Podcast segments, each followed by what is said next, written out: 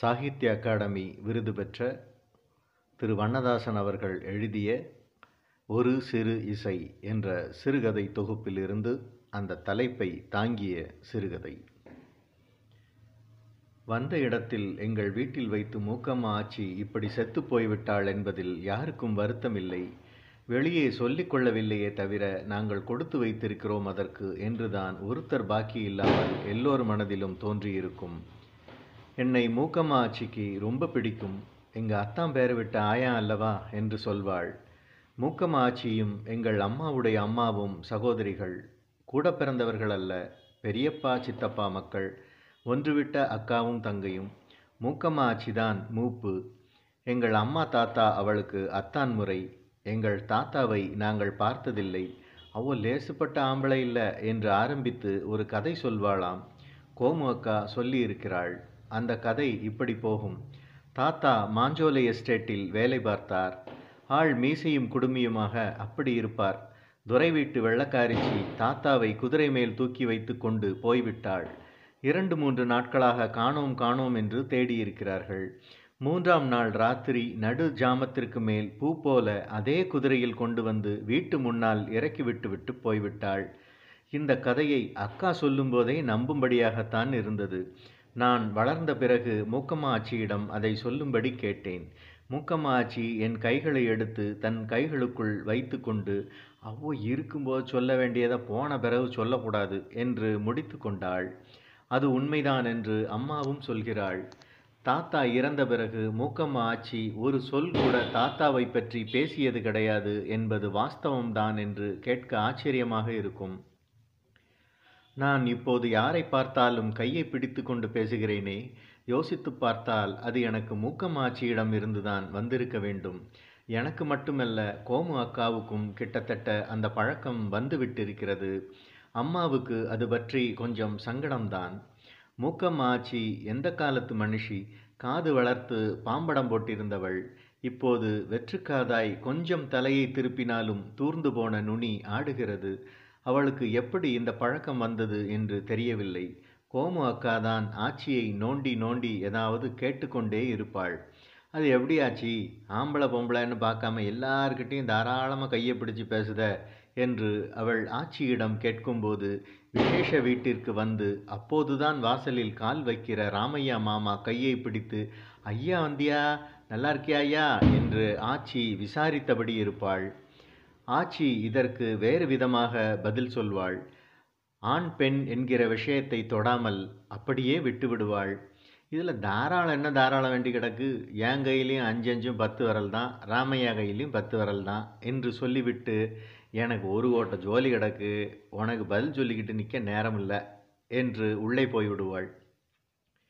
கோமு அக்கா விடமாட்டாள். அது எப்படி ஆச்சி என்று பின்னாலேயே போவாள்.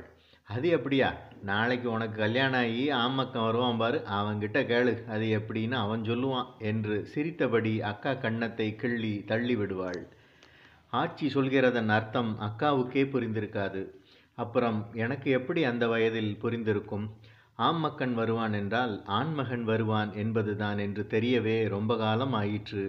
அதுவரை அது ஆமை ஓட்டிலிருந்து ராத்திரி ராத்திரி ஒரு ராஜகுமாரன் வெளிவருகிற கதையை மூக்கம்மா ஆச்சி சொல்வாள்.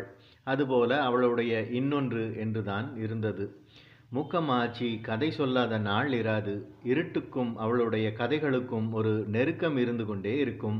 பகலில் அவள் கதை சொன்னதே கிடையாது.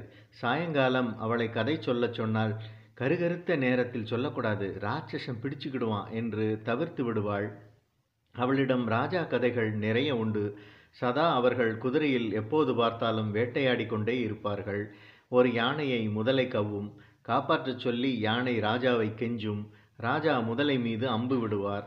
முதலை அதனுடைய சாப விமோச்சனமாகிவிட்டது என்று ஒரு முனிவராகும்.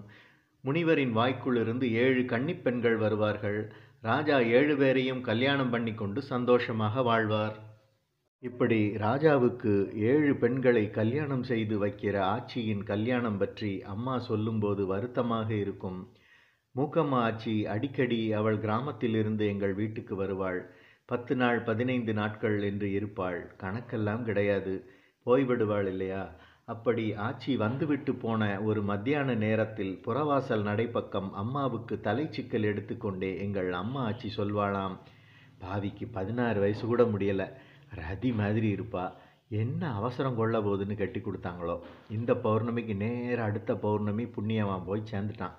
பாம்பு கொத்திடுத்துன்னு சொன்னாங்க, மோகினி அடிச்சுடுத்துன்னாங்க, ஆற்றுல முங்கிட்டாம்னாங்க, தாழம்போதற்கு பக்கத்தில் கிடந்து தூக்கிட்டு வந்து போட்டாங்களாம். ரெண்டு கையையும் பிரித்தா ரெண்டு குத்து மணல் இருந்துதான். ஒவ்வொரு உள்ளங்கை மணலுக்குள்ளேயும் உசுரோடு ஒரு கருவண்டு இருந்து பறந்து போச்சான். நிஜமாவாச்சி என்று கோமு அக்கா போல எனக்கும் மூக்கம்மாச்சியிடம் என்றைக்காவது ஒரு நாள் கேட்டுவிட வேண்டும் என்று தோன்றியது. ஆனால் சில விஷயங்கள் இப்படி ஒரு பக்கம் தோன்றினாலும் இன்னொரு பக்கம் அப்படியெல்லாம் அதை விளையாட்டுத்தனமாக கேட்டுவிடக்கூடாது என்று நமக்கே படும் இல்லையா? அப்படித்தான் இருந்தது. ஆச்சியிடம் கேட்கவே இல்லை. கேட்டிருந்தால் மூக்கம்மா ஆச்சி அதை விட்டுவிட்டு வேறு ஏதாவது ஒரு கதை சொல்லி இருக்கக்கூடும்.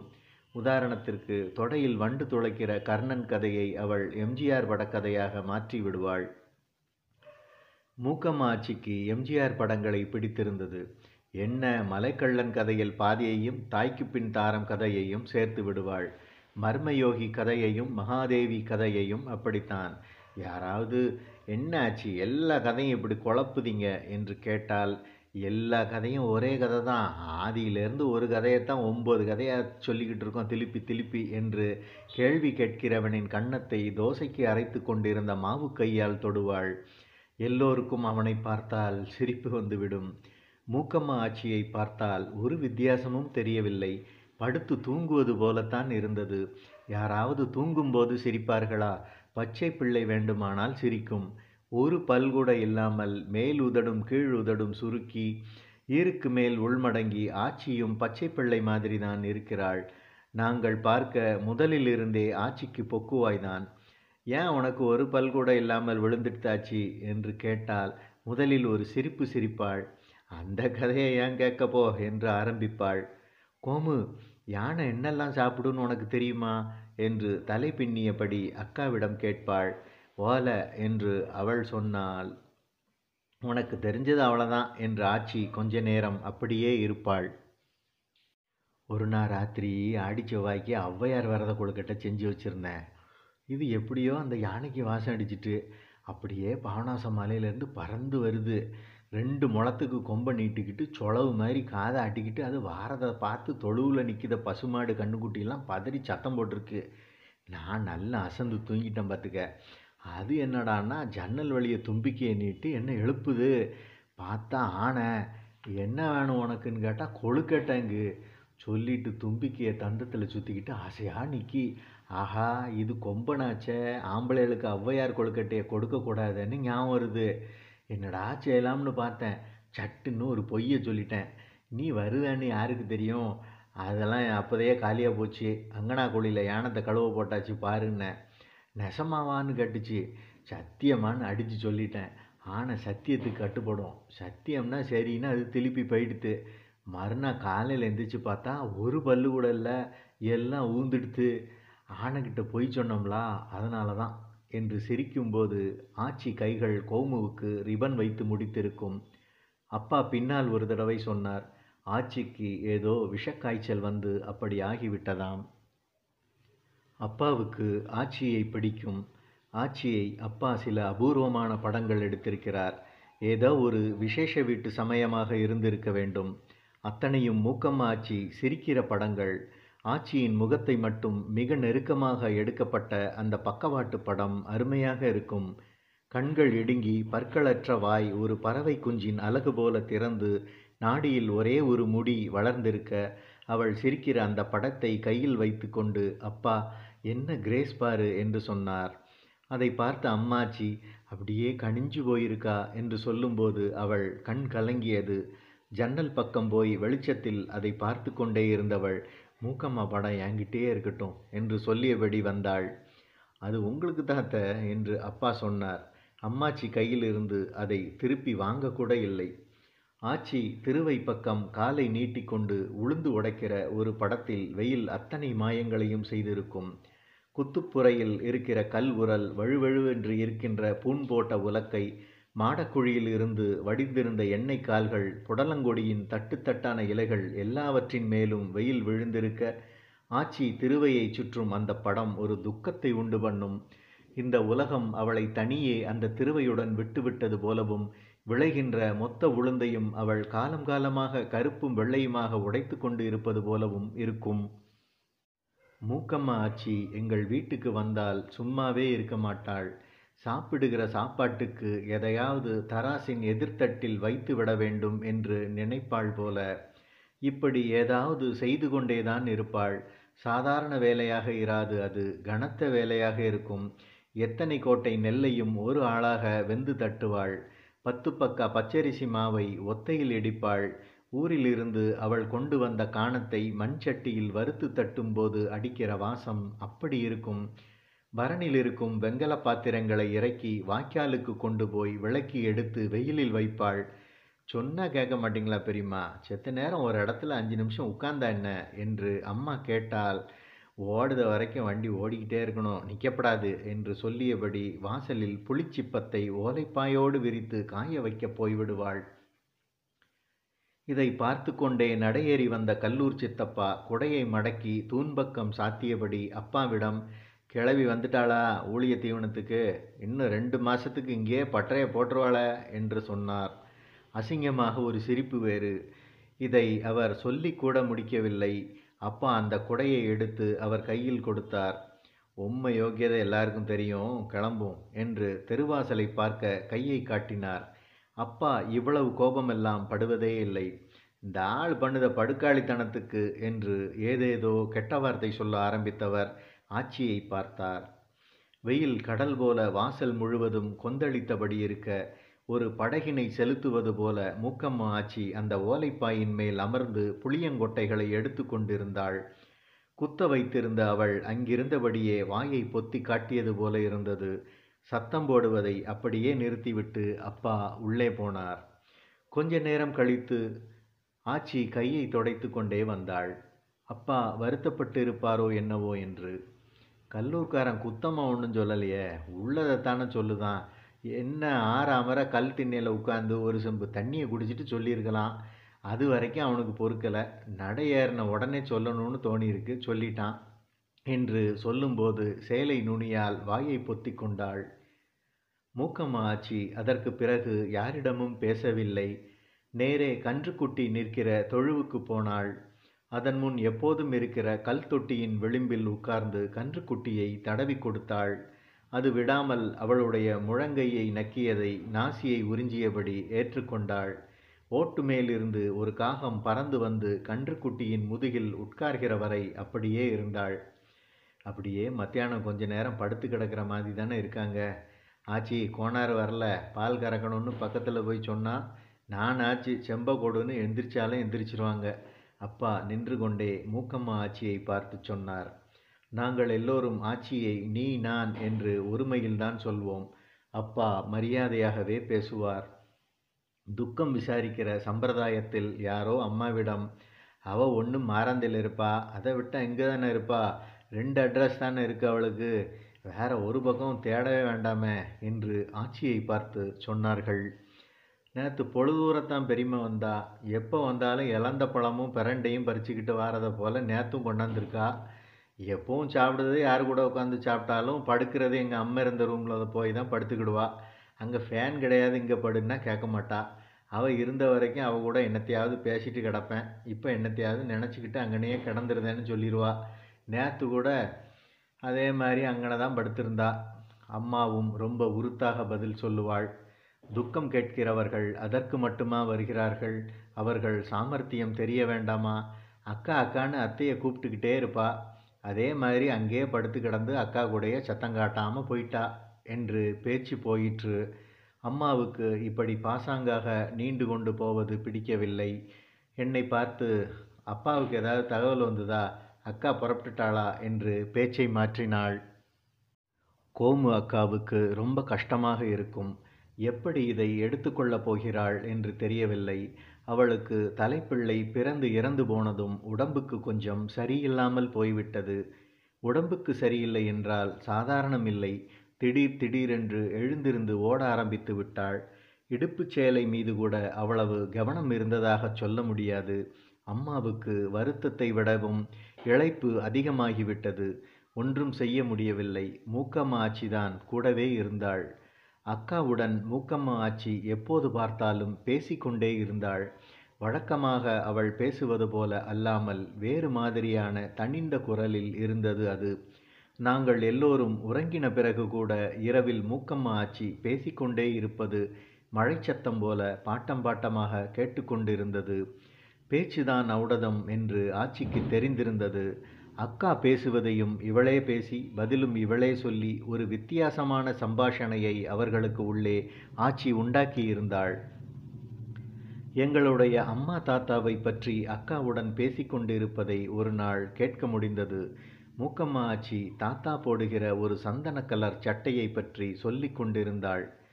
அந்த காலத்தில் மேல் துண்டு போடுறதே அபூர்வம். உங்கள் தாத்தா துறக்கிட்ட வேலை பார்த்ததால் வட்டக்கழுத்து சட்டை போடுவா. அதுலேயும் சந்தன கலர் சட்டை தான் ஜாஸ்தி இருக்கும். மூணு பித்தான், மூணும் தங்கம், சிவப்பு உள்ள நூலில் சரடு மாதிரி மூணையும் கொறுத்துருக்கும். ஆள் வீம மாதிரி இருப்பா. எனக்கு மூடி முழிக்கிறதுக்குள்ளே பொசுக்குன்னு இவ்வளவும் நடந்துடுதுன்னு தெரியும். தனியாகவே இவ இருக்கான்னு தெரியும். ஆனாலும் ஏறிட்டு கூட பார்க்க மாட்டா. எனக்கு தான் அடிச்சுக்கிடும், தவியாக தவிக்கும். இங்கே வந்த இடத்துல ஒரு தடவை கிறுக்கு ரொம்ப கூட்டிடுது. கோட் ஸ்டாண்டில் கலட்டி போட்டிருந்த தாத்தா சட்டையை மோந்து பார்த்துக்கிட்டு இருந்தேன். அதை உங்கள் அம்மாச்சி பார்த்துட்டா. ஒன்றுமே சொல்லலை. ராத்திரி என்னை கட்டி பிடிச்சிட்டு அழுதா. மாலை மாலையாக கண்ணீர் விடுதா. நான் பேசாமல் கல் மாதிரி இருக்கேன். பொங்கி பொங்கி அழுகிறதா அவள் நிறுத்தவே இல்லை. இவ்வளவையும் கரண்டை அளவு தண்ணீர் சத்தம் இல்லாமல் ஓடுகிற ஆறு மாதிரி மூக்கம்மா ஆச்சி அக்காவிடம் சொல்லி கொண்டே போனாள். ராத்திரியில் நெட்டலிங்க மரத்திலிருந்து கொட்டை ஒவ்வொன்றாக விழும்போது சத்தம் கேட்கிற மாதிரியும் கேட்காத மாதிரியும் இருக்கும். அப்படி இருந்தது. இன்னொரு தடவை மழை பெய்து குளம் பெருகி மறுகால் போனால் அவள் ஊர் எப்படி இருக்கும் என்பதை படம் மாதிரி விவரித்து கொண்டிருந்தாள். உண்மையோ பொய்யோ தெரியாது. மூக்கம்மா ஆச்சி சொல்வதை பார்த்தால் நிஜம் மாதிரி தான் இருக்கும். பத்து வருஷம் பெய்யாட்ட கூட அது ஒன்றும் ஆகாது. எப்படா மழை பெய்யும்னு ஓட்டுக்கு உள்ளேயே இருக்கும். மழை விழ வேண்டியதான் பாக்கி. நான் இருக்கேன் நான் இருக்கேன்னு வெளியே வந்து நத்தை பூரா ஊந்து ஊந்து போக ஆரம்பிச்சிரும். அப்படி சொல்லும்போது மூக்கம்மா ஆச்சி தரையில் தனது விரல்களை ஊன்றி நத்தை போல நகர்த்தி கோமு அக்கா பாதம் வரை கொண்டு போனாள். ஒரு நத்தை பிசு பிசுவென்று அக்கா காலில் ஏறப்போவது போல் இருந்திருக்கும். அக்கா காலை இழுத்து கொண்டாள். பெருவிரல்கள் கட்டப்பட்டிருந்த மூக்கம்மா ஆச்சியின் கால்களை பார்த்தபடியே இதை நினைத்திருந்தேன். ஆச்சியின் பாதம் சிறு பிள்ளைகள் உடையதைப் போல இருந்தது. வெளியூரிலிருந்து வரும்போது அம்மாவுக்கு அக்காவுக்கு வாங்குகிற ஞாபகத்தில் ஒரு தடவை அப்பா மூக்கம்மா ஆச்சிக்கும் செருப்பு வாங்கி வந்து விட்டார்.